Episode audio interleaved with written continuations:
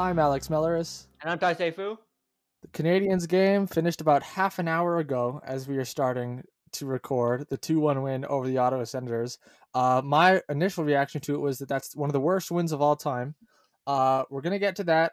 But first, I think what is the third week in a row, we're going to open up with everyone's least favorite player, Tony DeAngelo. And I think this will be for the last time, at least for a while, because the stuff about Georgiev kind of broke right after we stopped recording last week. I was like, Georgiev punched him in the face after DeAngelo made a snarky comment after the overtime goal. Everyone knows about this at this point. And DeAngelo has played his last game for the Rangers, and they're trying to make a deal. I've been kind of surprised. I think Darren Dreger said on TSN, there are actually some suitors for DeAngelo, which is hopefully that's just the kind of thing where we can take him and sit him at home and then buy him out.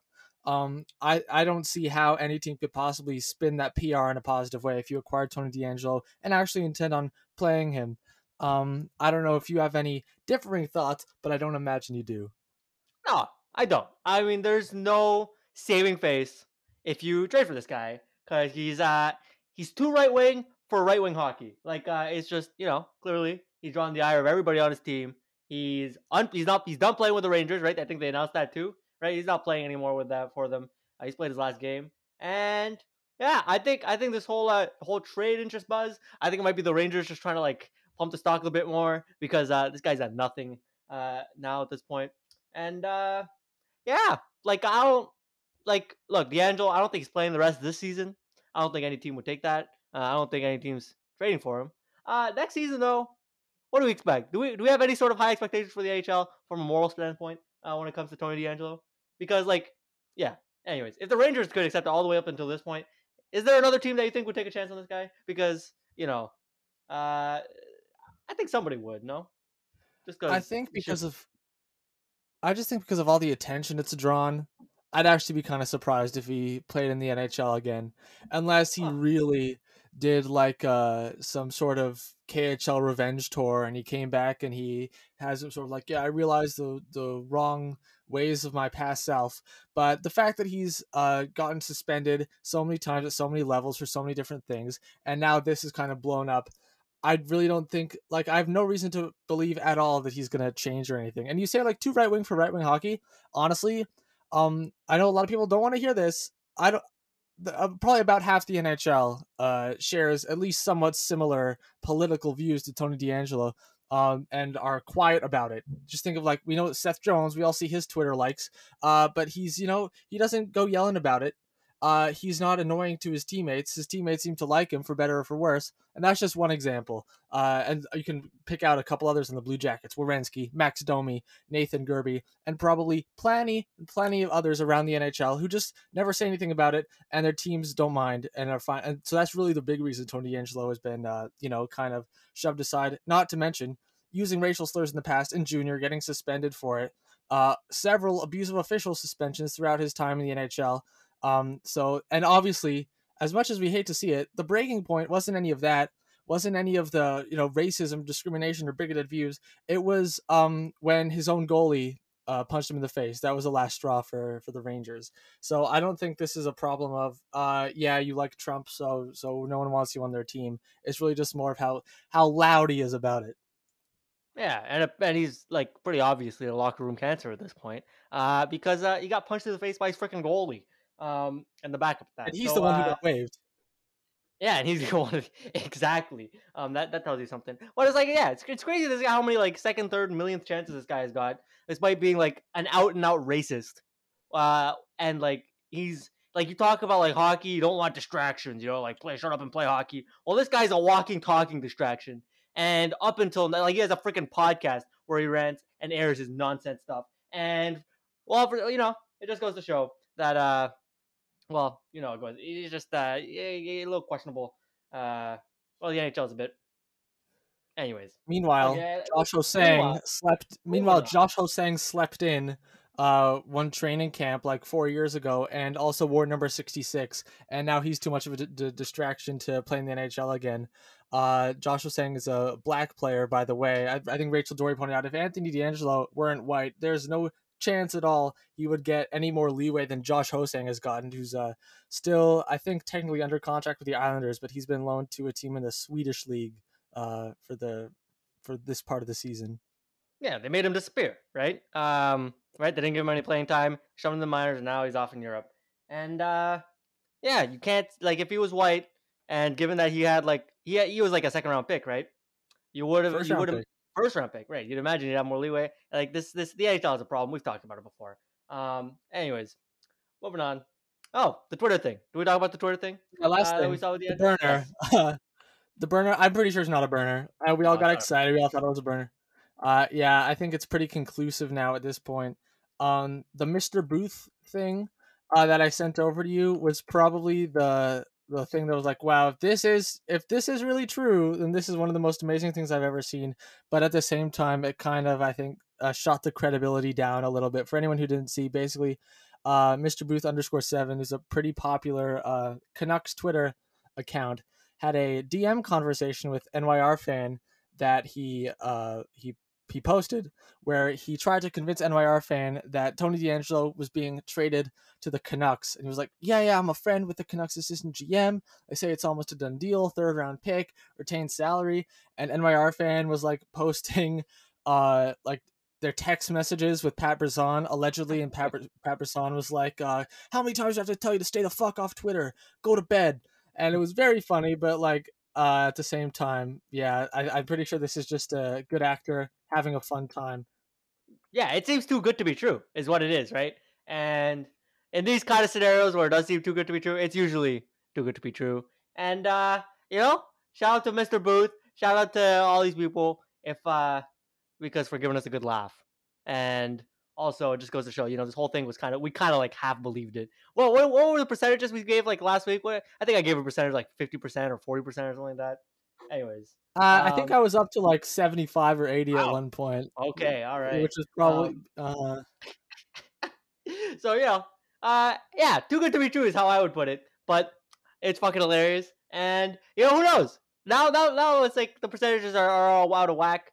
I would say like 97% sure that this is not Tony DeAngelo, but you know, you never know. I still got that 3% lurking in the back of my mind. And if it does come out that it's Tony DeAngelo, okay. We'll have a ball on this podcast. I don't think it ever will. All right. No, okay. Enough of Tony. He's taken up plenty of time. The Habs played 4 games this week. Want to start with the good ones at the beginning or the less fun ones more recently? All right. I think we should go in chronological order. And all right. Yeah. So let's start with the good stuff. We got a back-to-back against a familiar foe that we've seen so many times this season, the Vancouver Canucks. And as they basically have for the entire season so far in their season series, well, it looks like the Habs had Vancouver's number. And in particular, Tyler Toffoli had the Vancouver Canucks number. I think he scored like 2 more goals or 3 more goals over the course of those 2 games. And he's up. I think he's like the league leader in goals right now. So, you know, you might stop the count, give him the Rocket Richard. It's over. Yeah, the Habs looked dominant, man. It wasn't close. And it just goes to show, like, Vancouver, I think their stock went up. Like, people were like, ooh, Vancouver, what's up with that? They had a nice little winning streak. Well, the reason for that is they were playing, like, fucking Ottawa. Exactly, 3 times in a row. So, you know, nothing much to see there in terms of Vancouver. Clearly, like, not one of the top 4 teams. Certainly would not be in contention for anything if there was a regular season and they were in the Pacific. So, yeah, not much to see there. And the Habs continue to have the Canucks number. And it was fun to watch. Can't say that about the last 2 games, though. Yeah, we'll get to that. Okay, let's talk about the Canucks games first. So first, they beat the Canucks 6-2, which was lots of fun. They were up 6-1, actually, after the second period, and then kind of sort of took their foot off the gas for number 3. I don't remember much about this game. I was kind of just like, I don't know, super fun all the way across the board. You know, I feel like people talk about this at the World Juniors. They're like, oh, you gotta, you know... I guess it's kind of different, but like when there are always some blowouts every year at the World Juniors, and people complain, especially this year for whatever reason, people complain that like, oh, you gotta, I don't know, have less teams or fewer teams in the tournament. No one ever seems to complain when Montreal beats Vancouver 6-2, and you know why? Because blowouts are a lot of fun, especially when you're on the winning side of it. It's fun to just sit back, not be too worried. Your team's up 6-1 going into the 3rd period, and then of course the next night, Toffoli scored another 2. Josh Anderson also scored another two. Those two additions, they've been talking about them. They were talking about them a lot on TSN today, how great they've both been. Possibly, maybe besides Nick Suzuki, I'd say Toffoli and Anderson have been the two most important forwards for the team. Definitely those three. So it's great to see those additions working out so well. They each had two goals in that 5-3 win against Vancouver. Toffoli, as you say, is now first in the NHL in goals. Josh Anderson, though, tied for second now with a couple other players, has 8. So a couple of elite scoring threats on the Montreal Canadiens. Yeah, look, I think I saw Rachel Dory post something about their the Habs shooting percentage is something ridiculous right now. Stats are for nerds. Yeah, okay. Stats are for nerds. True, my bad. Those two are on one hell of a heater, and Jeff Petrie too, right? You give him the Norris. Stop the count. I think what's he at now? 6 goals, 8 assists.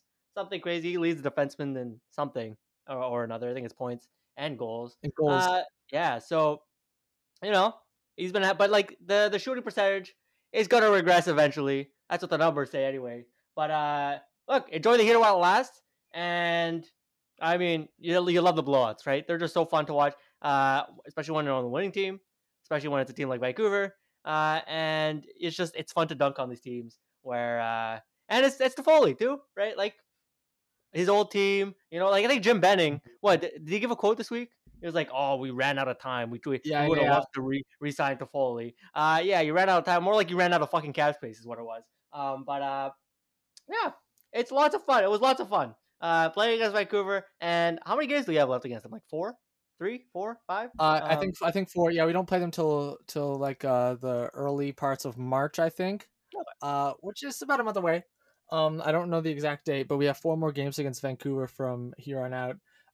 And we haven't even played the Jets yet. Right. I'm not sure when that's coming up. Probably not that far off. So yeah, a little bit out of balance, but that's to be expected. I got to say, I think I'm going to look forward to these Habs-Canucks games more than I look forward to the Habs-Sens games, which is the opposite of what I expected coming into this week. But yeesh. The Canucks are so fun to talk about. We talk about them throughout the offseason intermittently because it's just so much fun to dive into. They should be so good right now. They should be so good. When you drafted Pettersson, Hughes, Brock Besser, and Bo Horvat as well. You have this great core. Niels Höglander also, and obviously there's Louis Eriksson, Tyler Myers, Jay Beagle, Antoine Roussel, Brandon Sutter. The same names we'll say over and over again. They have more than any other team a bunch of vastly overpaid players, and that amounted to them losing Tyler Toffoli. This offseason, Demko, Hughes, and Pettersson all need new contracts. I don't know how they're going to work it out. They're probably, unless they just do some buyouts, they might have to give up some more prospects and picks to be able to shed salary. So it's really Jim Benning's mistakes are really catching up to him. It's a wonder he's been able to hold on to this job for so long. And I was listening to Staff and Graph yesterday. They said I didn't really know. So people say the Canucks have drafted pretty well over the past little while, and I kind of had that in my mind too. The two big blunders they've made in Jim Benning's tenure, kind of a while ago now. Jake Virtanen, 6th overall, Ole Ulevi, 5th overall. Now every team is going to have some draft picks they regret over a stretch of time. It's not that weird, but apparently, and I didn't know this, Judd Brackett, who was the Canucks head amateur scout for a really long time and just left recently, joined the Minnesota Wild, everyone seems to think he's one of the best amateur scouts there is, was really pushing for the Canucks to take William Nylander. And this was Jim Benning's first draft on the job in 2014 with Vancouver. And he was like, I like the bigger guy better. Jake Virtanen instead. William Nylander, of course, goes 2 picks later. And then similar thing in 2016, Judd Brackett apparently preferred Matthew Tkachuk. And Jim Benning said, we really need some defensemen in the system. I'm going to take Ole Ulevi. So imagine this Canucks. You add Tkachuk and Nylander to this. Even if you still made, these terrible signings, those two players would probably be a pretty big help. So drafting hasn't been, Jim Benning's strong suit either. I think Judd Brackett gets all the credit there for any good picks the Canucks made along the way. Yeah. I mean, I hadn't heard of that, but, it's clear at this point, Jim Benning, just not a very good GM at all. It's just so entertaining because it's the gift that keeps on giving. And, we've seen teams in a salary cap bind, right? But for the most part, they usually find a way to wriggle out of it, but not Vancouver. Oh my goodness. A lot of times it's good, and you have a lot of good players getting paid appropriately, like Tampa Bay, Toronto. Right, exactly. But this time you have a bunch of albatrosses, and yeah, this team has more albatrosses than you'll ever see. Just left and right, defense, offense, and hell, I'd even say goaltending with that fucking Braden Holtby contract, even though it's only 2 years. So it really is, and like exactly, we had this last offseason. We talked about them basically week after week. How they were, handcuffed. They're going to lose Markstrom. They're going to lose Toffoli. And look at that. They both went to Canadian teams, so now they got to play both of them like 10 times a year. But not only that, yeah.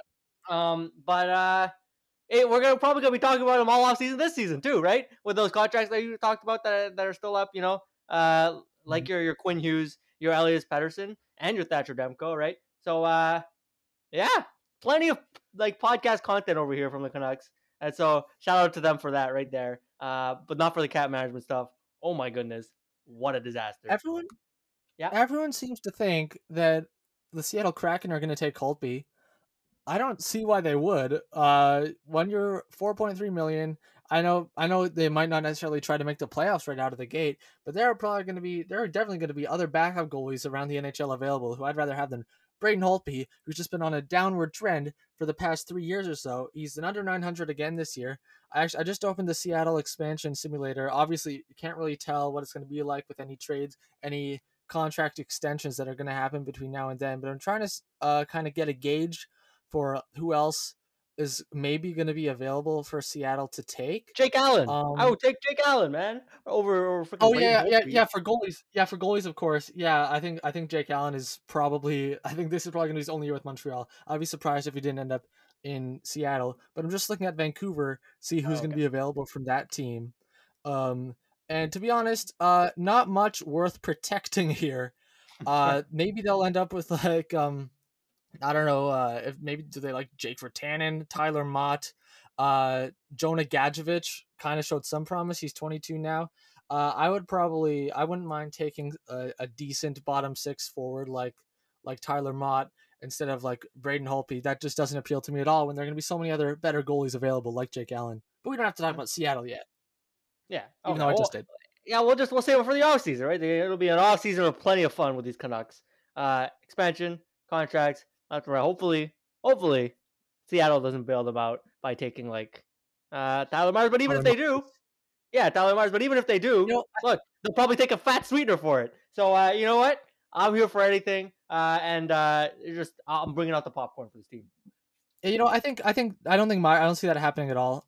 Just because there's so much term left for Myers, I think maybe someone like Beagle, who would still have 1 year left after this one, or either Beagle or Roussel at $3 million, and Vancouver's going to need to clear up the cap space right away for that next season. Seattle probably wouldn't mind. Okay, we'll take one of these veteran players, and we'll take a sweetener just for a year. It'll be fine. Yeah, and we saw Vegas do that with big success, and for a team like Vancouver. I mean, that's what you got to do, right? You got to, at this point, I think you have to, right? I would argue that, like, what the lesson that we learned from Vegas was, like, don't deal with Vegas. Just let them take whatever player they want, right? And then, like, cut your losses. But in this case, in the tight salary cap, like, there's really no one, well, like, maybe, like, Ottawa, but there's a very limited subset of teams that you could trade these guys to because just nobody has the cap space to take it on. Even if you do offer that sweetener. So, you're really in a conundrum there. Seattle might not have that much room either because there are probably going to be some good players who are exposed just because they get paid a lot. Are the Flyers going to expose Jakub Voracek making 8.25 till 2024? I wouldn't be too surprised if they did. And does Seattle take a run at a player like that of Voracek's caliber? Maybe. I don't know, and if Seattle really likes that type of thing, then they might not have that much room left to just we'll take on Antoine Roussel, whatever. Yeah, but like that's it. They'll still, I think they'll still have. I haven't done like the whole like mock expansion draft or anything, but I think they'll still have space to like make a deal on the side, take like $3 million because they're starting from zero, right, in terms of cap. So and like how many players are like big cap players are going to take. Well, I guess it could, like that's the thing. Like long-term planning wise, does it make sense to take one of those old dudes?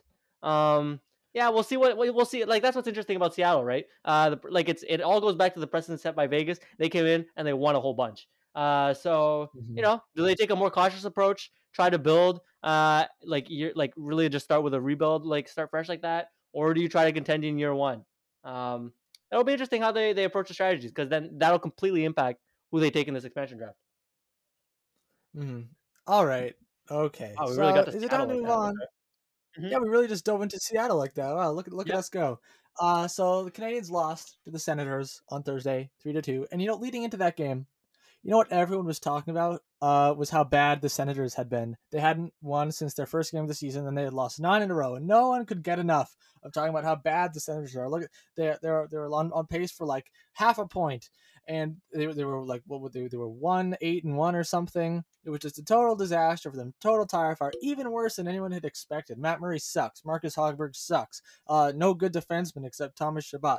And then they beat the Canadiens that night, 3-2, which was not fun at all. And you know, I wrote something that I wanted to mention, which was basically that, like, when you're like a consistently good team, like Montreal has been so far for the most part, and we expect success and we expect wins out of them. One stinker every once in a while, it starts to like become acceptable. I think that's one of the reasons why, like, Leafs fans, for example, would get so riled up after losses, not really this year, but like last year especially, was because they'll have like 2 great games in a row and they look great, and then one stinker, and they couldn't really ever put together like a couple weeks in a row of success, and that's why they would just freak out and get mad after every loss. Now that Montreal's kind of had 2 stinkers in a row, I don't stand by that statement quite as much, but I think the sentiment still sort of applies. Yeah, I look at these 2 games, and I kind of have the opposite reaction. I think we're all maybe riding the hype train a bit too hard with the Habs. I think it's a product of we're playing a bunch of bad teams because we're like in a really bad division with dog shit teams that we play 10 times a year, like your Vancouver, like your Oilers, and like your Senators. And it's just kind of like dunking on them, which is fine, right? That's what you want to see. But, you know, I've seen comparisons where, look at the league standings. They're right up there with like Boston for like first in the league in terms of points. Like, don't kid yourself. It's just because they're playing the North Division. I think we need to temper expectations, because great teams, like Stanley Cup contending teams, I would say, they take care of business. And yeah, sure, you have your occasional stinker and whatnot, but a team this atrocious, like the Ottawa Senators, frankly, there is no excuse. We've seen other teams just in this division, that are worse than the Habs that took care of business. We saw the Jets do so, and we saw the Canucks do so that we just talked about, right? They won like 3 in a row. And to come out, not just the first game, but then today's game where they won, but like, as you said earlier, it was excruciating to watch. It's frankly unacceptable. Well, it would be unacceptable if you were a Stanley Cup contender, is what I'm saying. And so maybe stop to temper expectations a bit. This is certainly a playoff team, and they're going to make the playoffs this year. As I said, Mike, it's 100% guarantee. You can bank it right now. And this is a playoff team. But, you know, is this one of the best teams in the league? Hardly so. And, you know, that's what good teams do. Sometimes they give stinkers to bad teams, and they have bad stretches. And I think that's what we got to come to expect from these Habs. Is it nice when you go 8-8? What was it before there? It was 8-1-2 or 7-1-2. Yeah, it's great. You go on a little heater. Playoff teams will do that. But is it reasonable to expect that we won't have any stinkers or even bad stretches? That's reserved for, I think, like your Colorados, your Tampa Bays, your Bostons, and the Habs aren't there yet. And so, you know, it sucks, but I'm accepting this. The Habs just aren't that tier of team just yet. One reason I really wish the Habs had won the Sens, because beaten the Sens both times, or at least played well both games, is that I wanted to dunk on the Sens roster so badly and how awful they were. I really wanted to. Did you see that? I think it was against the Oilers. Thomas Chabot was injured, and for whatever reason, DJ Smith didn't really feel like playing Eric Brandstrom. So they had their 6th defensemen were like Zaitsev, Goodbranson, Braden Coburn, Josh Brown, Artem Zub, and Mike Riley were the 6, with Marcus Hogberg in net. And did you see that screen grab of like Draisaitl was going down the wing, and Marcus Hogberg was just like, he just lost position and just went out of his net and left like half of the net just totally wide open, and they lost like 8-5. Yeah, I think I saw that screenshot. Mm-hmm. Yeah, so I was hoping for something similar, and it just didn't happen. Reason number one is that Montreal played, I think, their two worst games of the year. Even though they won today, they were arguably worse today than against the Sens, at least from start to finish, because one of the things that did sink them in their first game against Ottawa was that last minute of the first period. Shabbat scored that goal, and then someone took a penalty. I can't remember who, but it was probably Ben Chirot. We'll get to him taking all those penalties. And then Stützle scored. So it went from 1-0 leading to 2-1 down at first intermission, and they didn't bounce back after a pretty decent first period. Yeah, exactly. Like, and man, is that a Habs thing, or is that just like a general thing? Like, it looks like they have a lot of these like late period collapses, or even not necessarily late period, but just like where they give up like chunks of goals. And I know they've scored like that as well, but like that kind of thing, like it happened against the Leafs too, when they lost there very early in the season. But it just feels like, and also against the Canucks at one point, I don't remember which game it was. Against the Canucks, there have been so many, but there was at one point they ended up winning the game, but it was like 2-0, and then all of a sudden it was 2-2. And so they need to clean it up on this kind of end. They were like, they give up a goal, and then it seems like under a minute later, they give up another one. And in this case, they just weren't able to recover. I guess they're Ottawa team that's, for some reason, like they couldn't buy a save for like 11 games. I think their team save percentage was like somewhere in the mid 800s, which is freaking atrocious. So, to freaking score one goal, it was two goals by the end of it, right? To score two goals against the freaking Senators in both games is it's not a good look. Mm-hmm. Yeah, it's really okay. Yeah, so that is the number one thing is Montreal didn't play great. Combine that with the Sens played probably their best game of the season so far, and combine that also with the fact that Matt Murray actually looked pretty good in both of them, and that was the recipe for Ottawa to beat Montreal just barely by one goal. And to not even be able to win today on Saturday, even though Ottawa, I think, outplayed Montreal today as well. They hit at least two posts in the second period. And Montreal they looked bad. They looked so flat-footed. Like the energy, like the pace, the like whatever culture, I don't know, that they'd been playing with for all season. It just seemed like it totally evaporated into thin air. And I don't know why. It might be the same kind of thing that happened when they played the Red Wings last year. They lost 4 times against the awful Red Wings, and sometimes there can be a tendency for teams to stoop down to the opponent's level, which I never understood, and is a very bad sign. But that might be an explanation. Yeah, I saw that comparison. Right? Is Ottawa now just like the Detroit from last year? Like it's worrisome. It's worrisome. It's like playing down to your opponent. That's not what you want to see from a team. And it's just. Their style, they were playing their style of play. They weren't playing as fast as they usually do. And I mean, credit to Jake Allen, right? He looked great. He was like, I give him first star of today's game. And like, they were freaking outshot by the Sens. What more do you need to say? I don't like shots. It's a pretty, what do you say? Like, primitive stat, but like, that's just frankly unacceptable. Like, what the hell are you doing? It's a bunch of scrubs on the Senators team. Why are you giving up freaking 35 shots? It makes absolutely no sense. It's stupid. And so, you want to talk about Ben Chirot now and his freaking penalties, which you decided to take? Yeah, can Ben Chirot get his act together, please? Like, what's happening here? I don't really get riled up about players that often. I kind of just laugh about Joel Edmondson because I'm like, I'm not expecting much from him. I expect better from Ben Chirot than he took 2 penalties in this game. They're both pretty late in the game. He took 2 penalties Thursday night against Ottawa as well. I don't like this. I don't like this very much. That last one, that cross-check on Tim Stützle, and as well as, I'm on the wrong game, but he hooked someone in the corner near the end of the game. And it was just so, I think it was Brady Kachuk. It was so egregious. It wasn't questionable at all. I was like, what are you doing, Ben? Like, obviously that's a penalty. So I don't know. He's listed on the top pair still. They lean on him as like the third best defenseman on the team. Petrie, Weber, Sherrod are still like supposed to be the big three or whatever. We you know, we said last year the Ben Sherrod contract, you know, it looks pretty bad. Hopefully he can prove us wrong. He did last year. He had a great year, and now his play is taking a dip. At least these past couple games, and I don't like it, and I want better from Ben Sherrod.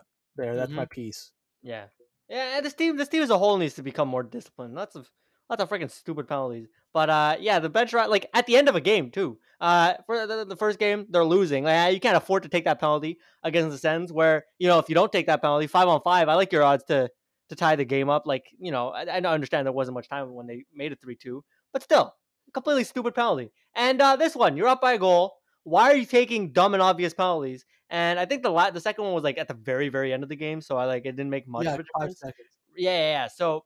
But the first one, like it was like 4 minutes left or something, and this guy's taking an obvious holding penalty. It's yeah, we'll just clean it up, Ben. You had a good season last year. We expect the same, the amount you're paid, and let's go. Less penalties, please. Mm-hmm. I made a note actually after the first period today when it was tied 1-1. Both goals could probably be blamed almost exclusively, or at least a lot of it, on one bad defenseman for each team. The first one, Jeff Petrie's power play goal. Nikita Zaitsev tries to clear the puck on the penalty kill and fails miserably. Like it wasn't even. It was basically just like a perfect pass to like Jeff Petrie's glove, and he just batted it down super easily, and it was just absolutely terrible. And Joel Edmondson, we can blame him, I think, for the Sens goal today. It wasn't quite as egregious, but he just he went down to block the shot, and he went out of position. And then I think it was Colin White was just left totally alone in front of Jake Allen to just, you know, bang the puck away totally uncontested. So there, that's some insight. And there was also, okay, one last thing, unless you have any note on those two goals, Eric Branson and that headshot on Jake Evans, that went uncalled again. It was very similar to what we saw from Tyler Myers on Armia. On the broadcast, they even said, oh yeah, Goodbranson's like 5 inches taller than Jake Evans, so that's going to happen. Well, guess what? Eric Goodbranson, you're 5 inches tall. I'm going to say the exact same thing I said about Myers. Then guess what? You're still not allowed to hit them in the head. And actually, apparently he is. Apparently he is allowed to hit in the head because it wasn't called. It looks like the refs didn't care. Player safety, refereeing, I feels like either we're just all noticing it more and more, or it's gotten worse and worse, because the fact that kind of hit, that dangerous hit, could just go totally uncalled. Very big cause for concern. Yeah, that's egregious. This guy is clearly finishing his check upwards if you look at the replay. And yeah, you hit the head. You're not allowed to hit the head. It's as simple as that. And the NHL's like looking the other way. And it's for a team like the Habs, where they're like more on the speed side, you don't really see them hit as much, especially on the forward core. It's you'd like to see a bit more protection, and that's not just the Habs; it's all across the league. You'd like to see more protection for the smaller guys, and not just the smaller guys, all the players. You want to protect their heads, so it makes no sense why it wasn't called. Primary contact or not, like whatever. If it's a hit to the head, it's a hit to the head. Should be called a penalty. Should be reviewed suspension because. Yeah, we keep talking. It's like how many times have we talked about a hit to the head to a Habs player at this point in the season? Like three. And I don't think we're getting a suspension on any of them. So pretty egregious, and it sucks to watch, man. It sucks to watch. They got to go to the locker room. They go through the protocol. You worry for them, and you know the long term effects of these kind of impacts. Even if it's not a concussion right off the bat, these things add up. So yeah, it's just to clean it up. Got to clean it up, and just the players, but especially the league. It's the onus is on the league. You gotta find these players. You gotta suspend these players. You gotta call it on the ice, because if not, they're not gonna clean it up. They're not a reason to. So, yeah, it's ugly to watch. Is what it is. So do you want to talk about how bad the Senators are and how they had a lot of draft picks, but then kind of bumbled them and are probably not trending as upwards as they think they are, and maybe won't be getting an unparalleled run of success this year? Now. Do we want to talk about that now, or do we want to wait for the Sens to maybe go on another cold streak against a couple other teams, or maybe wait for Montreal to beat them a little bit later on and more convincingly? Because it kind of feels like now it isn't the right time to dunk on the Senators after these past two games. No, it really doesn't. because you're talking about it. Like, if we're dunking on the Sens this much at this point in the season, we're indirectly dunking on the Habs, who lost to them and then almost lost to them today. Yeah, so I'd say we give it. I think it's only a matter of time. You know, I think, look, I think the Habs take care of business, hopefully, the next time they meet. And we have like 10 meetings. So, you know, and I certainly don't expect the Senators to hit that unparalleled run of success at any point this season. So I think, or for the record, really anytime soon. So I think we got a lot of leeway when it comes to roasting the Sens. And now it just doesn't feel like quite the right time. We almost freaking blew it 2 times in a row against a team that has 5 points, 12 games into the season. So I think we pump the brakes. We'll save it for a better day. Yeah, that is coming. That is coming, where we dissect the Senators and their decisions to, you know, take Galchenyuk and Austin Watson and Cedric Paquette and make Matt Murray the 7th highest paid goalie in the NHL. Oh, that is coming. All of that, but not quite yet. All right. So, you wanted to talk, I guess we could before we move on to some other topics, COVID still exists, by the way, and the NHL really cares about this.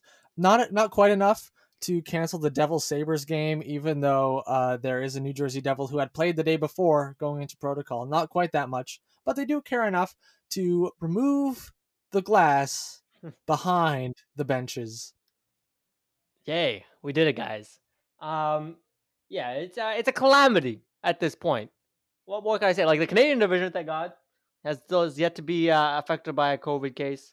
But it's clear that the NHL has a COVID problem in the States here, because I don't know how many games it is that have been postponed, but it's just like I've lost track is what it is. There are so many and involving so many different teams. It's like boom, boom, boom. They've got a cluster. They've got a cluster. And yeah, and then you see sheer stupidity with that Sabres-Devils game, where it's pretty obvious that, A, the Devils had COVID, and then they, like, spread it to the Sabres during the game, right? Because everybody's indoors, everybody's breathing hard, nobody's wearing a mask, because you're not doing that in a professional sports game.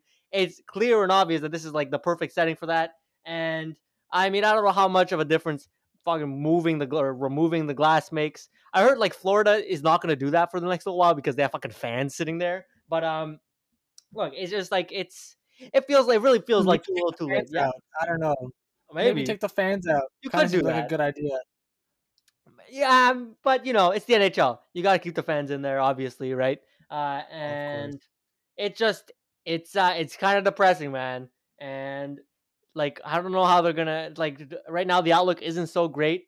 I don't see them getting it really under control. Like, what's the plan? Like, do we think this glass is gonna make all the COVID cases go down all of a sudden? Or the lack of glass, I should say. I certainly don't think so. So I think, you know, the NHL is going to try to weather the storm as best as they could. I think they're going to try to emulate the NFL, where you have a handful of cases, you postpone the games, and then you kind of pick them up, pretend it's not really happening, and just kind of soldier on. But frankly, it seems that at this point that the NFL is doing a better job, or did a better job since their season's ending tomorrow, than the NHL is, because it's really like a lot of the teams, and there's clear spread between the teams. We didn't see that in the NFL, I don't think. Like spread within the games, probably because that's they're outdoors. But it's just it kind of seems like a disaster right now, doesn't it? Like and yep. I think the season's kind of in jeopardy. Like maybe not like this, like they're going to cancel the season, but I think reaching 56 games for all of the teams, I think that's in doubt at this point. Just because like if these postponements keep accumulating and the season keeps getting denser and denser and denser, and just then you're gonna have to postpone even more games. It's just, I think it's a domino effect that's kind of started, and unless they really get it under control in terms of cases, I don't think it's gonna stop, and I don't see them getting control. So, you know, it's not a good outlook, I don't think, for the league at all. And yeah, they don't have it under control, is what it is. Yeah, but you know what? I am kind of glad that they are postponing instead of saying like, oh, just call someone up. It's showtime. Which I can't remember, but I think at least one of the other professional sports leagues just was so firmly against postponing games and just tried to work around it as much as they could, just, you know, calling up a bunch of taxi squad players or whatever. So at least the NHL is saying, okay, we're not opposed to postponing games if that's what we should do. But it seems as if maybe they're not as on board with it as they should be. At least they weren't. back when the Buffalo Sabres expressed concern to the NHLPA on Sunday about the game that they were going to play against the Devils either that day or the next day, after Kyle Palmieri, who had just played against the Sabres, was placed on COVID protocol. They were like, maybe we don't want to play this team now. And the NHLPA was like, we'll ignore that. Go ahead and play. And then the next day, right after that game, I think like 15 or 16 more Devils players, almost the whole roster, was placed on COVID protocol. And now Ralph Krueger, the Sabres coach, tested positive for COVID. And I don't know about any other Sabres players, if there are any details about that. But hopefully the NHL has learned their lesson, which they should have known before. If a team complains or expresses worry about not wanting to play, you should probably listen to that. That should probably be of your utmost concern. And yet they appear not to care, which is a shame. And I really hope that that doesn't happen again. Another point about this is, let's say that so you have all these postponed games, and you want to make up all of them, that the season ends up stretching to, I don't know, I think it's supposed to end on May 8th now. Say it stretches to like May 24th. I don't know. So do you have, say the Canadian team, the Canadian division manages to go all year with no cases, no postponed games. Are you saying that like the Canadian division will end on May 8th and then be like waiting around a couple weeks for all the other teams to finish up? Because if that's the case, what I would love to see, especially for Montreal, who, as we've pointed out a couple times, has very little rest from like the start of March to the end of the season, to ask if like, hey, if the season's going to be extended a couple weeks, can we maybe like stretch out our games a little bit and have a little bit more rest between them and kind of rework the schedule? It would probably be pretty complicated, but that's probably something to consider. So Canadian teams that make the playoffs don't have like 2 weeks off between the end of the regular season and round one. Yeah. We'll see. Like we haven't reached that point, right? Where, like, we don't even know if they need to extend the season, whether they'll extend the season at all. They might just like do the points percentage thing, right? They might just like cut them off at May 8th and then say, okay, we're going to do the standings based on points percentage. So I think we're still a ways off from that kind of conversation, but like, it's pretty obvious that, yeah, for the Habs, that's absolutely what you want to do, right? Because, well, if you're any of the teams, right, if you've got a possibility of stretching your schedule out, I think you absolutely take it because, everybody's schedules are jam packed, and you know, if you can get some extra spacing, I absolutely would take it. And yeah. Actually, I just realized I have a couple more notes about the Habs loss to the Sens on Thursday that aren't necessarily to do with the loss. One of them, it was Shea Weber's 1,000th game, which is pretty cool. Or was it the 1,000th game, or was it the 1,001st? But they had a little ceremony for him and presented him with like the painting thing, and they had the little the video of like some of his teammates and like former teammates and former coaches saying nice things about him, as they do. But what I wanted to point out about it was when Carey Price was talking on the video, he used a word that I had never heard before. He said that Shea Weber has demonstrated a lot of perseverance throughout his career. And me and both my parents in the room were like, wait, perseverance? And I don't know if like the PR person was like, hey, Carey, that's not a word. Do you want to try again? And he was like, no. Or if they just didn't notice. But I thought that was definitely worth mentioning, that Carey Price butchered the word perseverance.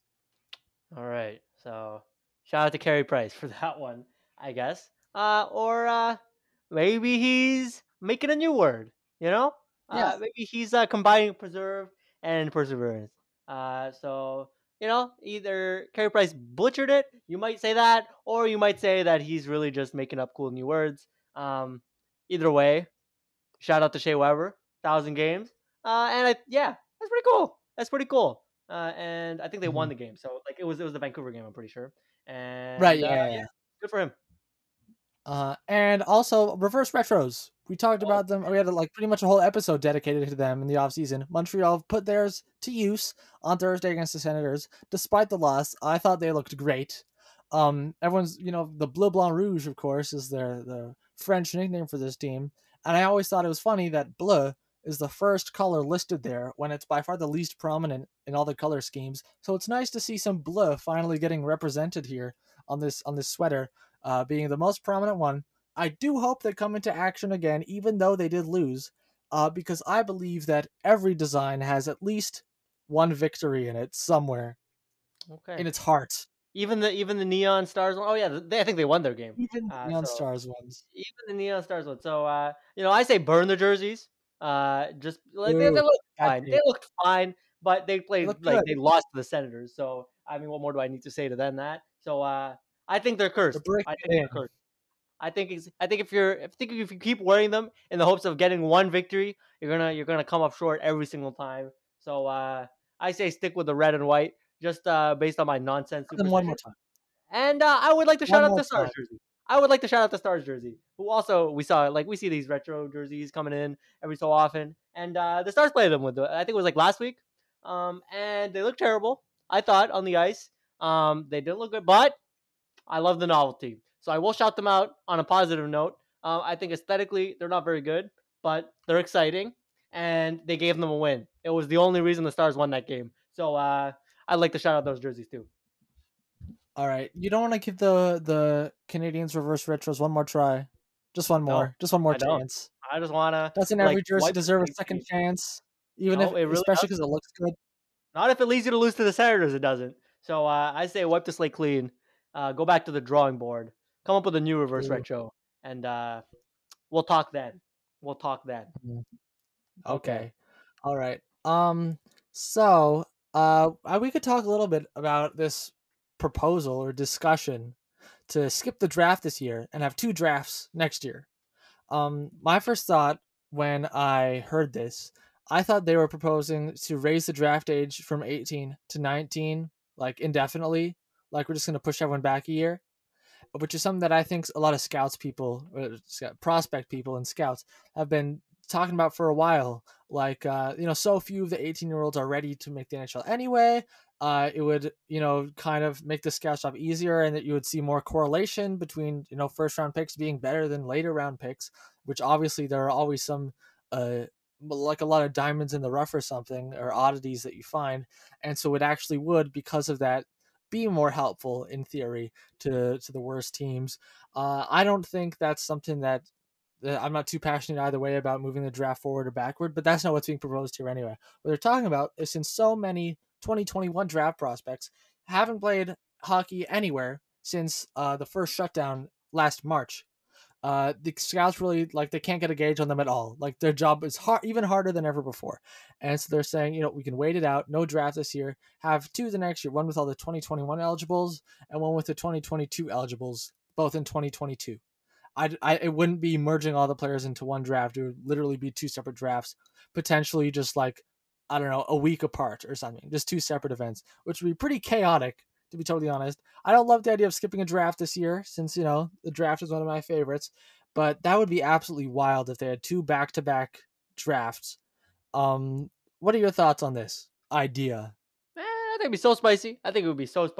And whether I think it's likely that it'll happen, you know what? This isn't even just a report. Apparently, there's, numerous executives in the NHL who, actively advocating for this because, yeah, as you said, they don't think that they have a good feel for these players because they just haven't been playing. From a prospect evaluation perspective, I think it makes sense to push it. As much as you'd hate to have a whole year, have a whole 2 years between drafts,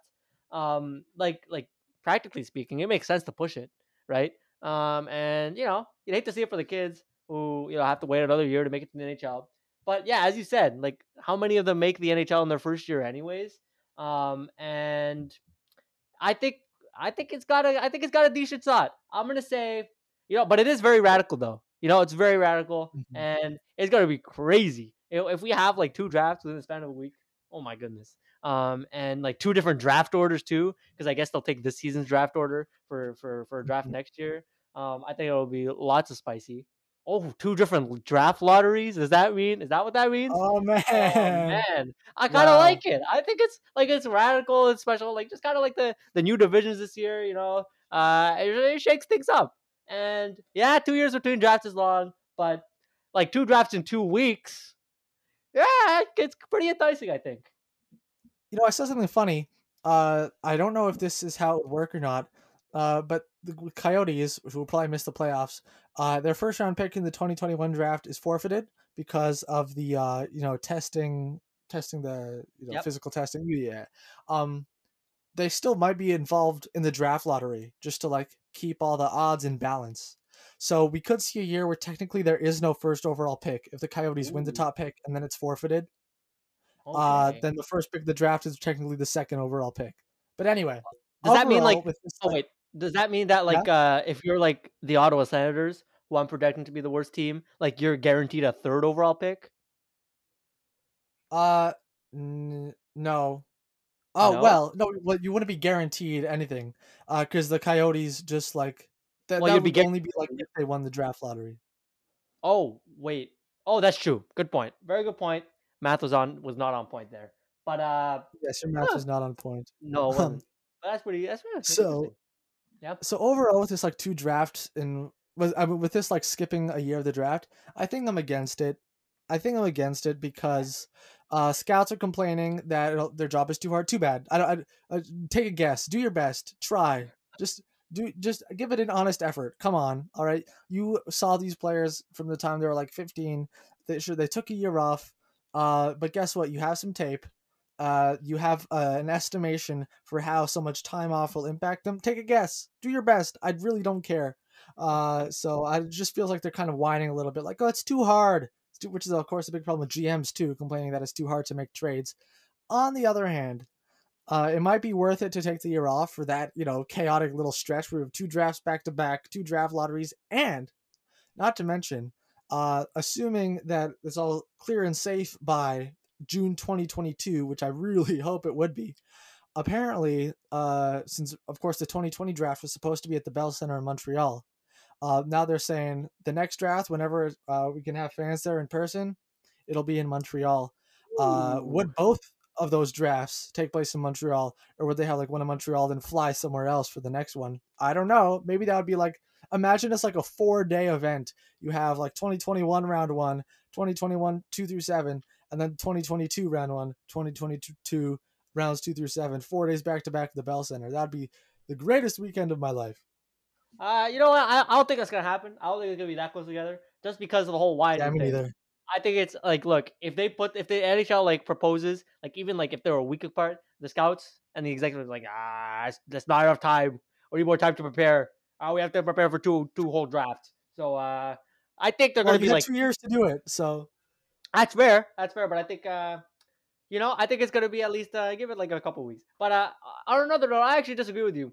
When I say, I think the scouts have a reason to whine because, there's a lot of development that goes on in that 17 to 18-year-old range where, like, a year can make a whole bunch of difference. And, you see prospects whose stocks go up, go down big time, like people we've never heard of before until this year. And all of a sudden, they're like a first-round caliber prospect. So, I think it does make their job, like, significantly harder. I mean, I guess there is a degree of whining to it, but I think it's with reason. So, what I say at this point, my preference, push it back.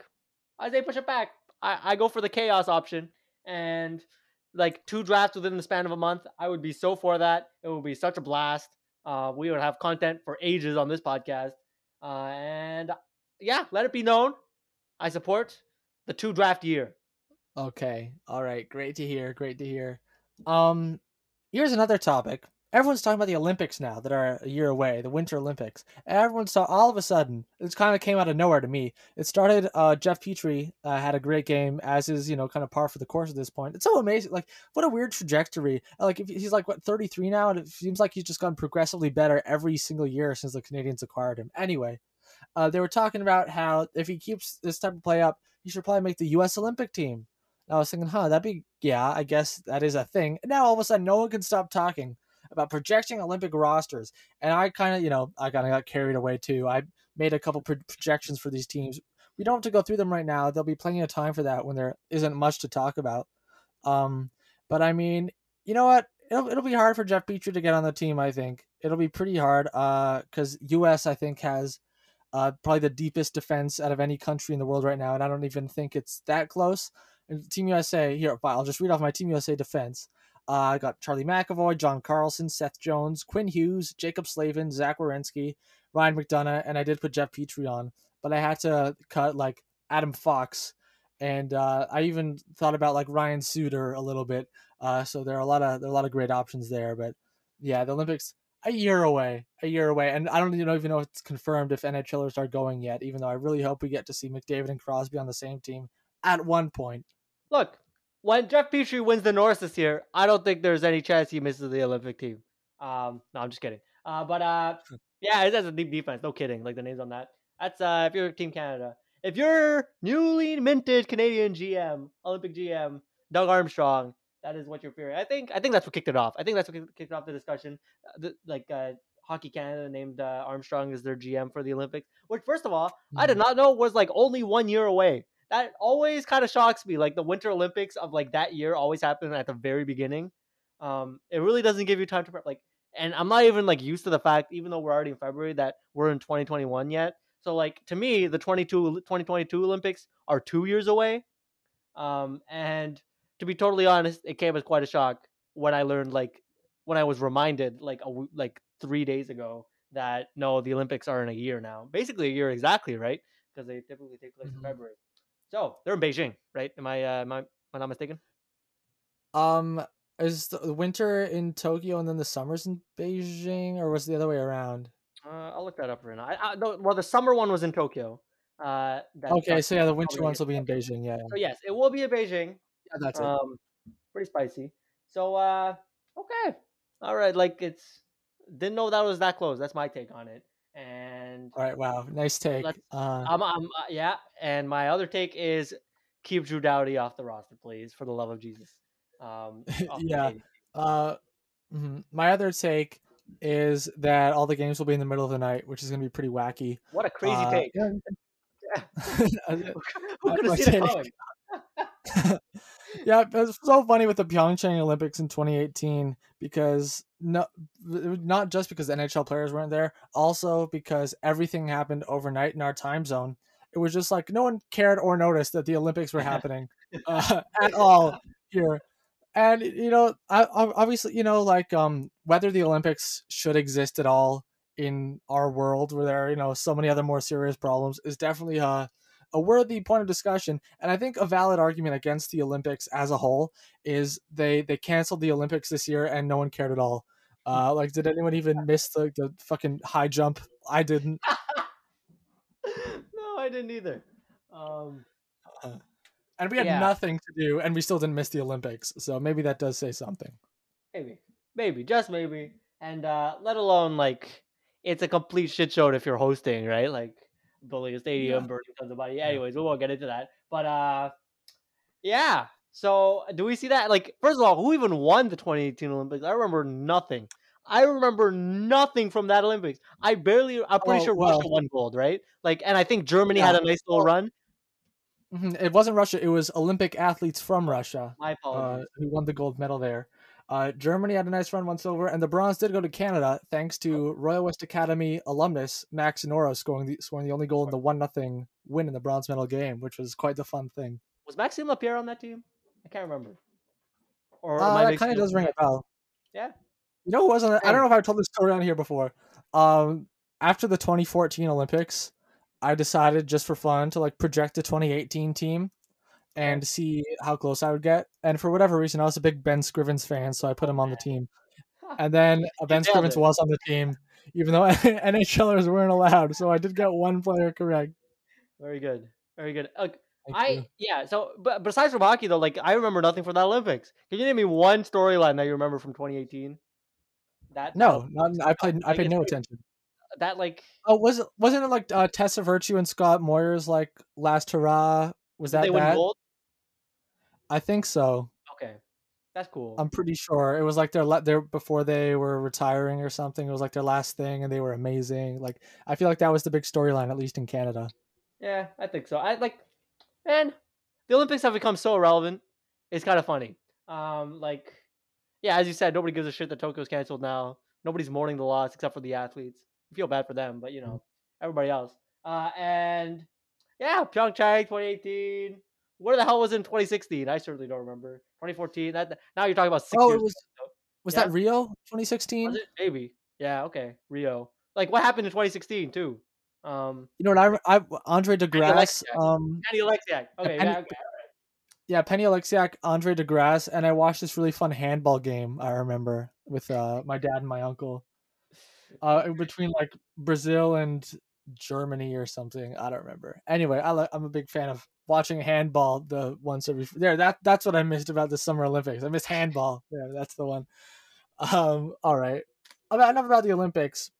There are actually a couple other things. Well, this episode, I feel like it might run long because you have a quiz for me and I have a couple other things I want to mention. I want to talk about Cole Caufield, but we can go really fast. Because Cole Caufield has been amazing. Awesome. He's been almost, I think he has like 16 goals in 19 games. Wow. The University of Wisconsin this year. And they wrote in The Athletic about him. And his coach, Tony Granato, says great things about how, like, it's not just the production and he's, you know, improving in all aspects of the game and he's been elite and he's exceeded expectations all these great signs about how great Cole Caufield is going to be. Oh, man. I can't wait for him to join the team. You think he has a shot next year? Because as we've talked about, the forwards are so deep. I think he has a shot this year when his college season ends. Wow. Okay. So this forward core, man? Oh, my God. Like, are you kidding me? Man, if there's like, I don't know, I could, and if there's like, you know, because they have like their 8 wingers that are playing now plus the injured Armia. If there's like I don't know, 2 injuries to wingers, I would love to see Cole Caufield get in. And even if only one, like I would definitely put Caufield in the lineup ahead of like Corey Perry for sure. Yeah, you give him a shot. Like Corey Perry's likable now that he plays for the Habs. I mean, he's a bit right. Yeah, we talked about it a bit. But yeah, good point. So, yeah, the hype's real, and you'll love to see it produce, right? All these freaking Cole Caufield haters out there. Go eat a bag of apples. All right. So, bag of apples to help your brain. Exactly. Another thing.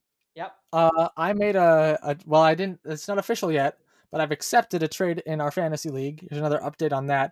A trade was proposed to me by a team called, what are they called? Absolute Studs.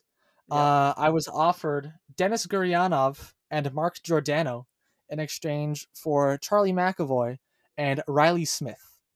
And to be told, nothing against this player who runs this team, who I actually do know, but he kind of has a history of proposing, you know, lopsided deals. For example, once I think I proposed a trade, I don't remember what it was, but then he countered with something that involved me throwing in Elias Pettersson and him throwing in like Nate Schmidt. So to be told, when I saw this, I was kind of like, what? Oh, am I seeing this right? Am I seeing this deal right? And I was like, I was trying to find like, is there something I don't know? Does one of these players have COVID or something? And no, Dennis Gurianov, who has like 9 points in 8 games, was just offered to me. And I was like, wow, this is amazing. And I hit accept. And I'm very pleased with it. And I really hope it goes through, and I don't see why it wouldn't. And even you, Taisei, who ridicules and scrutinizes every transaction I make in this league, we're like, wow, great victory. Yeah, this seems to be a gift from the fantasy gods. Hopefully it doesn't work out for you. But how I see it is that you got 2 upgrades on both of these positions. I think Giordano's an upgrade over McAvoy. And I also think that the bigger upgrade is Gurianov over Smith, and I don't know what this guy's doing. I say wake up and offer me those kind of trades, because I will gladly accept that too. So, you know, just stop handing him the dubs. Saw some over here. But speaking of fantasy dubs, I continue to be leading scorer in this league, and it's beast mode has been activated. And by beast mode, I mean the one and only David Pastrnak, 3rd round steal, best pick of the draft. It's not even close. Because he has a point in every single game, already scored a hat trick, and you know, him and Connor next to each other on my fantasy team, nobody in this league stands a chance. All right, so watch out, watch your backs, and you know, you could have 16 Mark Giordanos coming at you in that trade. You still wouldn't be able to beat me. So yeah, that's what I have to say there. Yep. Well, I for one do think that McAvoy's not only way better than Giordano in real life, but also more valuable in fantasy. He's on a bit of a point streak now. But in terms of your team, I've decided that I don't believe you're going to win just because it makes me happier. But okay. I will once again offer you Patrick Kane for David Pastrnak, and if you say no, you're an idiot. That's not happening. I guess I'm an idiot. You know that's completely ludicrous. Boston's a completely ridiculous team, and Chicago is complete tire fire. And I don't even know who Kane's playing with, but I think it might be with. Oh, never mind. I don't know who it is. Dylan Strome. It's not a good look, is what I'm saying. Meanwhile, Pastrnak's playing with Marchand and Bergeron. It's not even close. You know, has Patrick Kane been outscored by David Pastrnak, even though David Pastrnak just started playing? I might say even maybe. Who knows? But somebody give me the stats on that later. Anyways, when Patrick Kane has the whole season? What? You're asking like points on the whole season? Who has more Kane than Pastrnak? Yeah. All right, I'm looking it up right now. Where's Patrick Kane's hockey DB page? That's weird. It didn't pop. I put Patrick Kane DB in the hockey DB page and it come up, which is strange. Anyway, this year Patrick Kane has 15 points in 12 games. Superstar numbers, definitely worthy of being traded for David Pastrnak. Meanwhile, David Pastrnak has a measly 8 points in 4 games. 8 points in 4 games, only a 2 point per game pace. Terrible. Okay. Terrible. Just washed, not Calby, as they would say. Nerd. Right? Right. Okay. All right. I'm gonna stick with the analytics. I think Pasternak's better. So, and the analytics as in points per games. You know, that's what they say. That's what all the stats rely on. Stats for nerds. Yeah. Exactly. Okay. So now that we've gotten that completely atrocious trade offer out of the way, do you have anything else to add? We're going to look at the standings. Mm-hmm. All right. Okay, this is a segment we did quite a bit last year, actually, near the end of episodes, which is just look at the standings and talk about them. And I don't think we ever came up with a name for it besides the standing segment. In the Central Division, we have. I don't think I can sort by points percentage on my phone where I'm looking at it. But if we could, Florida would be first, 6-0-2, followed by Tampa, 7-1-1. Then we have the Hurricanes at 6-2-0 in third place, and the Dallas Stars, who only played 8 games, 5-2-1 in fourth, followed by Columbus, Chicago, Nashville, and the still lowly Detroit Red Wings. Okay, so I had to do a double take there when I saw that through 8 games, the Panthers have no regulation losses and like 6 wins. And then I took a look at their opponents. And they've played the Blackhawks, they've played the Red Wings, they've played the Blue Jackets, and they've played the Predators. So they've yet to meet any of the buzzsaws in that division. They've yet to play even the Stars, the Hurricanes, the Lightning. So you know what? I say they're like the Central Jets, like a couple weeks ago when they beat the Sens, and everybody was like, look at the Jets. But they're really not that good. I think it's only a matter of time. I think the Stars are a better team than the Panthers. Well, that's not very much of a hot take, is it? But I think eventually by the end of the time the season's over, I think it's like the Stars have been very good and the Lightning, I don't even need to say anything about them. They've been ridiculous. So I think when it comes down to it, it's about where it should be, right? Like the standings, aside from like Florida, but they've only because they've played bad teams. The Blue Jackets are pretty middling, like below 500. The Blackhawks are below 500. It looks about right here in the West. And the Predators are in second last. You know, it's like nature is healing. You know, despite the fact that the Panthers have an impressive 6-0-2 record, Sergei Bobrovsky in 4 games is an .881 save percentage. And it looks like Chris Dredger, who's played the other 4 games, has been carrying the load there. He has a very impressive .942, which is not sustainable, but it would appear that Chris Dredger has been far and away the better of the two Panthers goalies, and probably not before long he'll be the full-fledged starter, and $10 million Bobrovsky will be relegated to backup full-time. I think it's only been a matter of time. It's just like the Panthers have nobody in net. But if Dredger can keep it up, he could absolutely steal some of that playing time. Moving on to the East, unless I have anything else to add on the Central, the Bruins have found a way to score. So like the concerns with this team going into the season were probably like were the defense, right? Because like they lost Chara and then they have like Lauzon and some other dude back there. And would they be able to score? Clearly they have been. And like now that they have Pastrnak on top of that, they look pretty they look like the cream of the crop there. Then we have like the Flyers at 7-3-2. They look solid. I think but they're like if you look at their but they have like 2 OT losses, so they're really like 7-5. So, you know, like this whole division feels pretty even right now. And I think the points reflect that. It's just and it's probably it is the tightest contested division. I think we could see that coming into the season. It's a whole bunch of teams that are like Bettman 500. You have like the Penguins, the Devils, the Rangers, the Sabres, and like the Islanders. They're all kind of mixed in there for like 4th spot. Well, the Islanders at this point are decisively in last, 3, 4, and 2, which, you know, I like to see. That's a nice. Like, I said before, that's not even decisively last though. Like they're decisively last in that they have the least points and the lowest points percentage, so it's decisively last. And I like to see that because I have mentioned first of all that the Islanders, it just feels like they belong in the bottom, and like all is right in the world. And the Islanders just, you know, in general, I feel like they just belong in the bottom. And also we've talked about how it's probably not good for the game to have this, you know, defensive trap system team finding success, making it to the conference finals. So to see that kind of, you know, falling flat, at least in the early stages of the season, it's nice. I'll remind you that they have a game in hand against the Penguins, and they're only 3 points behind. So like, and they were within a 5-game losing streak. So look, I agree with you. I think Islanders hockey is freaking painful to watch, but you know, decisively, bit of a strong word, I would say. Well, are they not in last place? Are they in last place or not? Okay, they are last place, but decisively is the one. Okay, decisively. Right. I've decided by looking at the standings that they're definitely in last. Okay, so I guess you made a correct decision in that case. What if I use the word clearly? They are obviously in last place. Would that be better? Like, would it though? Like, they're not even that obviously in last place, though, is what I'm saying. They're obviously in last place. No, but if they win their next game, they're like in a 3-way tie for like. I didn't say they are definitely going to stay in last place forever. I said at this moment, there is no case against the fact that the New York Islanders are last place in the East Division. Fair enough.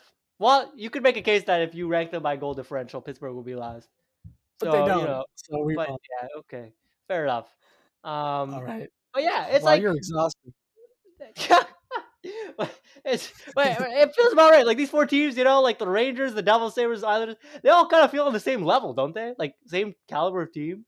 Like they all, yes, they're all pretty ho hum. The Devils are actually ahead of Pittsburgh in terms of points percentage, just barely. I don't know how if COVID's going to affect them negatively. I assume it wouldn't affect them positively, but at least at the moment they're right in the thick of the playoff fight in the East Division. Yes, but it's a mess there. We'll wait for it to get sorted out, and obviously a handful of these teams getting games postponed by COVID won't help us clear things up. Okay, moving to the West, we got it's like there is a big difference in games here, and we're pretty early in the season, even though like at this point we're like a fifth of the way through that, like just looking at the point, it's kind of hard to get a gauge. But I mean, right now the first 4 teams, it's like it's what you expected, right? The Avalanche are first. Well, the Golden Knights, they've played 3 less games. They look like a buzzsaw as well. I think by points percentage, they're probably first. They have the Blues that are tied with the Avalanche, and then you have the Wild, you know, fighting for 4th place in the division. So I think it's about right. And, you know, California teams. Oh, John Gibson's been playing really well. I don't think we've shouted him out on the podcast, but he's basically the only reason they're like in 5th place right now, and might win the Vezina Hell. Yeah, this kind of looks like exactly how everyone said it would go. Vegas, Colorado, St. Louis, all very impressive records. Minnesota is doing solidly well, which was my pick for the number 14. They're 6-5. And then everyone else is under even Bettman 500. Anaheim, Arizona, San Jose, LA, all bad, all still very bad. So no real surprises there. Then, of course, our last one, the only one with 7 teams, the North Division. Montreal has reclaimed their spot in first place after beating the Sens today 2-1, even though the Leafs are ahead of them if we go by points percentage. They play on Wednesday, which is going to be very big and have standings implications, as will probably all their games throughout the season. Yep, that's not a hot take at all. And I would like to sound the alarm, for we have another 40-point watch on the horizon this season, but, you know, modified in order to accommodate for the 56 schedule. So we'll look at the Senators. We talked about as being like the worst team in the NHL because their roster sucks and they suck and they keep playing their veterans instead of their young players, their prospects and all that. And, you know, they're off to a miserable start. 2-9-1 right now, 5 points in 12 games. And if you prorate that over an or whatever the word is, over an 82-game schedule, that is on a 34-point pace. And if you recall last year, if you were listening back then, which feels like a million years ago, we had one for Detroit. And, you know, the season was cut short. So in the end, they didn't hit that 40-point marker, but I think they were on track to beat. This time around, we did the math, you know, us stats nerds, and 40 points over an 82-game season is 27 points in the standings. So we are on 27-point watch here on this podcast for the Ottawa Senators, and currently they are not on track to do that. Amazing. Calgary, they've kind of really fallen off the map here a little bit. They're 4-5-1. Yeah, what happened there? I don't know, but it opened the door for it kind of looks like Oilers, Canucks. Right now, the Oilers actually are in that fourth spot, despite the fact that they haven't really fixed any of those problems that we pointed out. They still have a terrible defense, very little scoring depth, and Mikko Koskinen in net with Stuart Skinner as the backup. So the very flawed Oilers or the very flawed Canucks, either one of them actually has a decent shot at making the playoffs now. Yeah, I mean, like, what? Draisaitl and McDavid right now are playing at a 2-point-per-game pace. How ridiculous is that? They have 24 points in 12 games. Well, Connor does, and then Draisaitl has 22 points. And still, they have two players like that, leading the league outright in points. And still, they're marred in a 6-6 record. This team is freaking terrible. And if they did not have those two players, I would say they were also, we would have two teams in the North on 40-point watch or 27-point watch. But alas, you know, it looks like they're fighting it out now. But as you said, like, basically their entire team, aside from McDavid and Draisaitl, is terrible. They cannot buy a save. Koskinen is awful. And, you know, I don't. Is Mike Smith even playing? He's injured. Right, so it's Stuart Skinner, as you said, right. So it's a fucking terrible team. And you feel for Connor and Leon, who are having, like, freaking historic seasons at this point. They're scoring at a historic pace. And their team is, like, literally 500. It's kind of funny. Yep. All right. So I believe that you have written a quiz for me for this week's trivia, and you kind of hinted at me before we started that it was Super Bowl theme, which is something I know little to nothing about. Okay. So we got a Super Bowl coming up tomorrow. We got the two teams. We got the Kansas City Chiefs and the Tampa Bay Buccaneers. All right. So I've come up with a quiz, and also you probably don't care one bit, and frankly, neither do I. But the Golden Globe nominations came out the other day. So that's like television, if I'm not mistaken. So I took inspiration from that, and I mixed it all into a quiz called Super Actor, Super Scorer, or Super Bowler, where I give you a name, and you tell me if they're either they have a nomination this year for the Golden Globes, they are going to play in the Super Bowl, this like tomorrow, or the super scorer part is they were one of the top 5 scorers in the AHL last season. All right. Okay. That seemed pretty clear. I feel like if I see an AHL name, I'm fairly confident I'll recognize it, but the other two, not as much. All right. But even then, you know, it's like you've got a pretty good shot at just like guessing it, right? Unlike those ridiculous quizzes where you made me like name players from like 2011, this one, even if you have no idea who the hell I'm talking about, you can make it like a guess and still like have a good like 50% chance if you know they're on the AHL. Anyways, okay. So I have 15 names. How would you like to proceed on the threshold? What did you have in mind?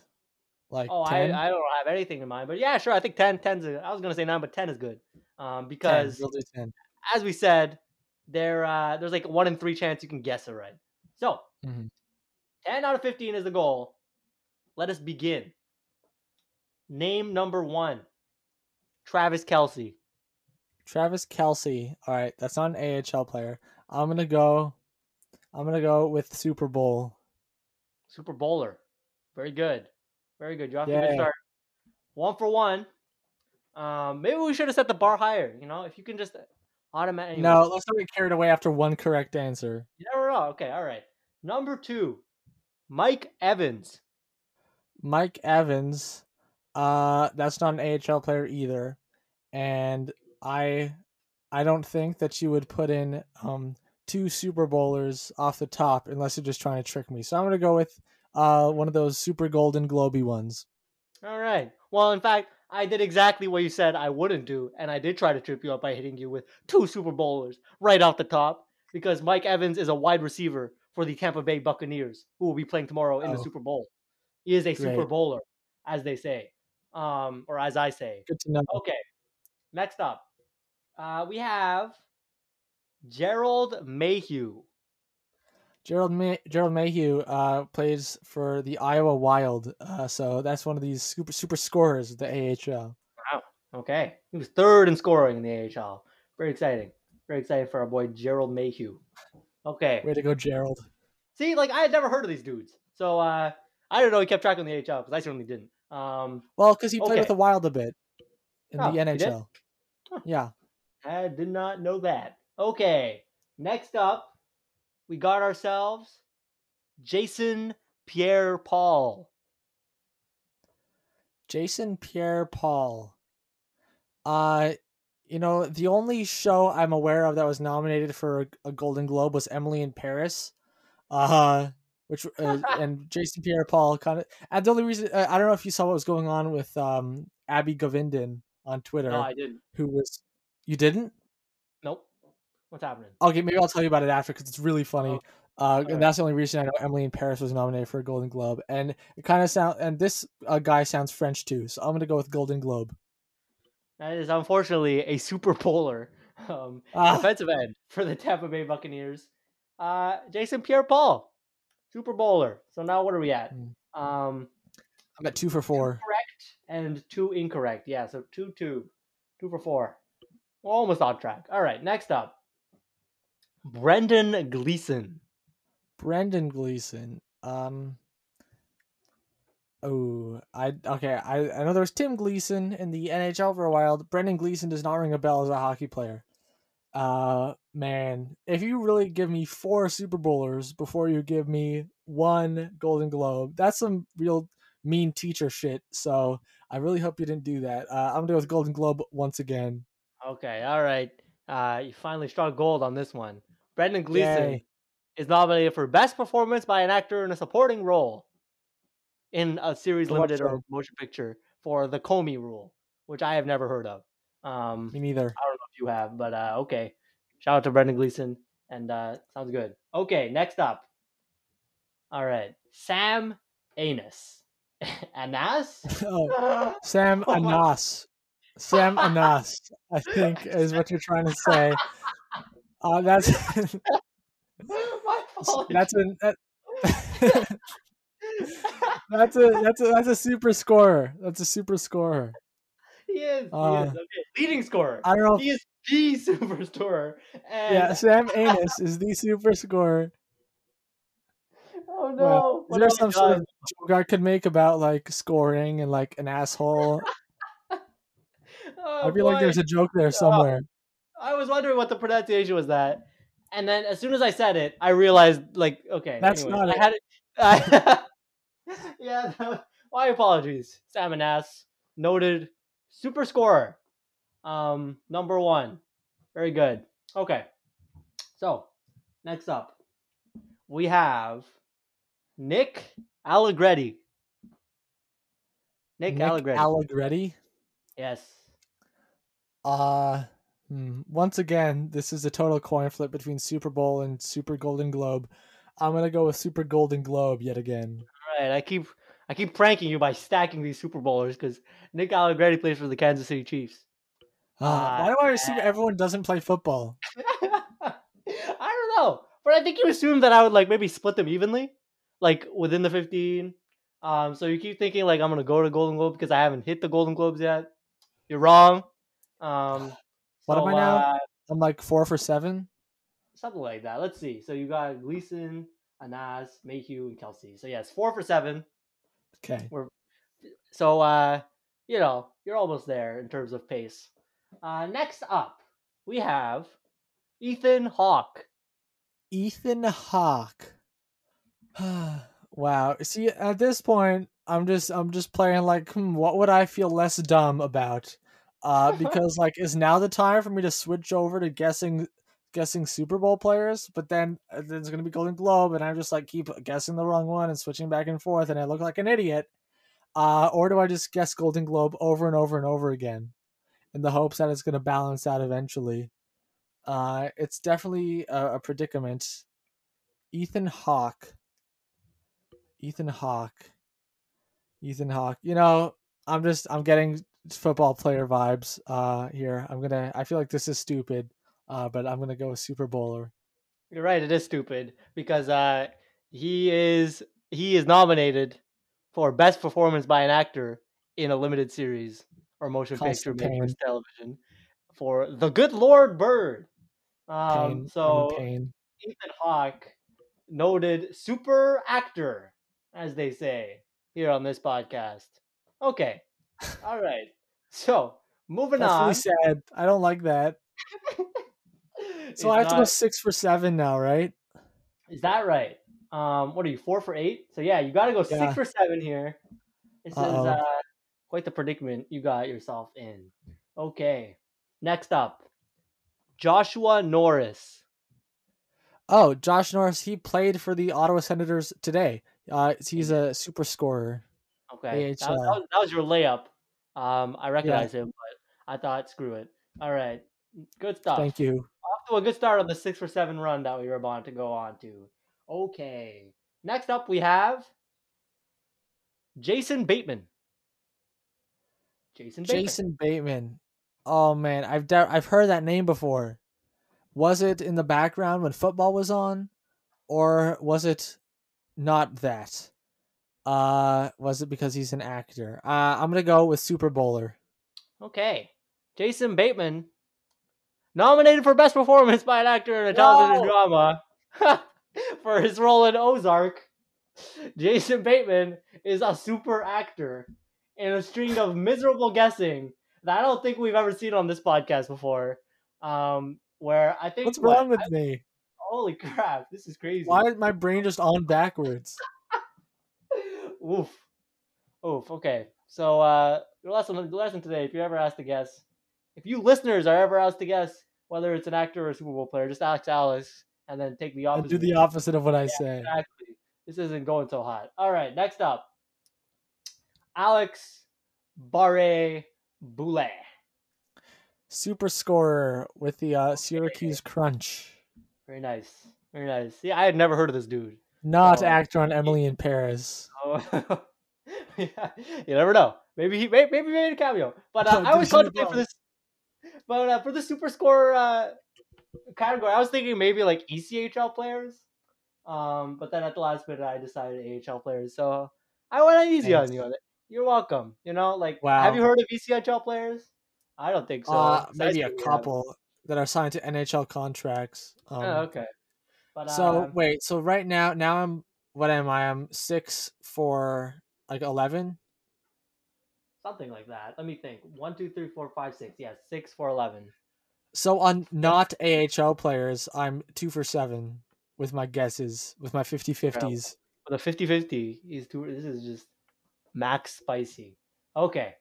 Next up, we have Nicolas Hoult. Hoult. I'll give you the spelling on that one. Hoult. Nicolas Hoult. Golden Globe. Very nice. Thank you. I forget what he was. Oh, he was nominated for The Great. That's the show he's in. He's in the musical or comedy section. So, all right. He's on track. Nice singing career you got there, Nicolas. You got to get the next 3 correct. And then you're on your way. All right. Next, we have Rami Youssef. Rami. How do you spell Rami? R-A-M-Y. Rami Youssef. I'm leaning towards Golden Globe, so I'm going to go with Super Bowl. Okay. Well, you should just go with your gut on that one. Because no! he stars in the show that is titled Rami. Of course he is. Named it after itself, and it's a musical or comedy. He's the lead guy there, so that spells doom for your prospects of a successful quiz. It sure does. unfortunately for you. Hey, give me the last question. Last two questions. Last two questions. Okay. Reed Boucher. Reed Boucher, super scorer. Boucher. Okay. Very nice. Yeah, you got 5 for 5 on the AHL players, so you can at least console yourself with that. The other two categories. That's why I'm a hockey podcast and not a Super Bowl Golden Globe podcast. Very fair. All right, last player. Clyde Edwards-Helaire. Clyde Edwards-Helaire? Yes. Well, the fact that you said last player leads me to believe we have a Super Bowler on our hands. Oof. That's a slip-up on my part. That's right. Okay. Very good pickup. Yay. But, yes, Clyde Edwards-Helaire, running back, Kansas City Chiefs. And that concludes our quiz. 9 for 15. Some almost miserable. Almost a pass. 9 for 15, I think that translates to what? I gave you five hockey players. That's a 4 out of 10? 10. Yep. So, you know. Which is almost 50-50. Which is almost 50-50. But you went on one hell of a pass. If I had gone 50-50 on the 50-50s, I would have passed. Yep. What a shame. All right, maybe we should have gone with a coin. Should have gone with a coin. Should have flipped one. Maybe that would have done better than me. Probably. So, are you watching the Super Bowl this weekend at all? I'll watch some of it probably. I'll probably leave like halfway through and do other stuff, or even less than halfway through, because I can't get myself to care that much. But that's just me. Okay. All right. Oh, so the thing about Emily in Paris, with Abby Govinden on Twitter, I think that's how you pronounce it. Sure. Basically, she started this bit. I think a couple months ago, where she pretended to be the creator or one of the creators of Emily in Paris. Oh, okay. and all her followers, which I've been following her for a while too. She's a comedian. You're like, okay, this is clearly a joke, but a bunch of people who didn't know her as well, and she also put like creator of Emily in Paris in her bio, like actual news sources like printed stuff that was like, oh, the creator of Emily in Paris was shocked they were nominated for a Golden Globe, because it's really funny. She tweeted something that was like, oh wait, I really want to find it because it was so funny. I think she's like putting the bit to rest now officially though. She said like she said 5 hours ago, thanks for following along. I've been doing this bit for 4 months and I'm tired. Please use Google, especially if you're a journalist. So I want to find it. So what she said was, as the creator of Emily in Paris, this is from February 3rd. As a creator of Emily in Paris, can I just say, why the fuck were we nominated for a Golden Globe? LOL. I made that show as a prank. That's good. And then people on from like actual news sites, like here by Newsdesk, there's an article that says Emily in Paris writer says that she made the show as a prank. And the journalist really was both. And she said another one. She said, yes, I am an Indian woman who created a show about a white girl in Paris. Why would I care about telling diverse stories when I could not tell diverse stories and make $20 million from it? And I think, all right. Yeah, you gotta wonder what the hell are these journalists doing? Yeah, okay. I think my favorite one was she said, Emily in Paris was originally about an Indian girl who moves to Paris, but when I pitched it, the network executive spit in my face and called me racial slurs. The following week, I repitched the exact same concept with a white girl, and now I'm nominated for 2 Golden Globes. And apparently someone DM'd her sent her an email that said, I'm fascinated by your tweet about the fact Emily in Paris was originally about an Indian girl. Would you be willing to do an interview with me on this? So like no one caught on. And now on like the actual Emily in Paris Wikipedia page, there's a section like creator controversy. Like some people thought that Abby Govinden created the show, but she didn't. Controversy. Oh man, that's really hilarious. It was a really funny bit, yeah. And like in the age where like you can literally Google anything, like I know what is going on. How does that get published on a website? Like seriously, like wow, the creator was shocked. Crazy.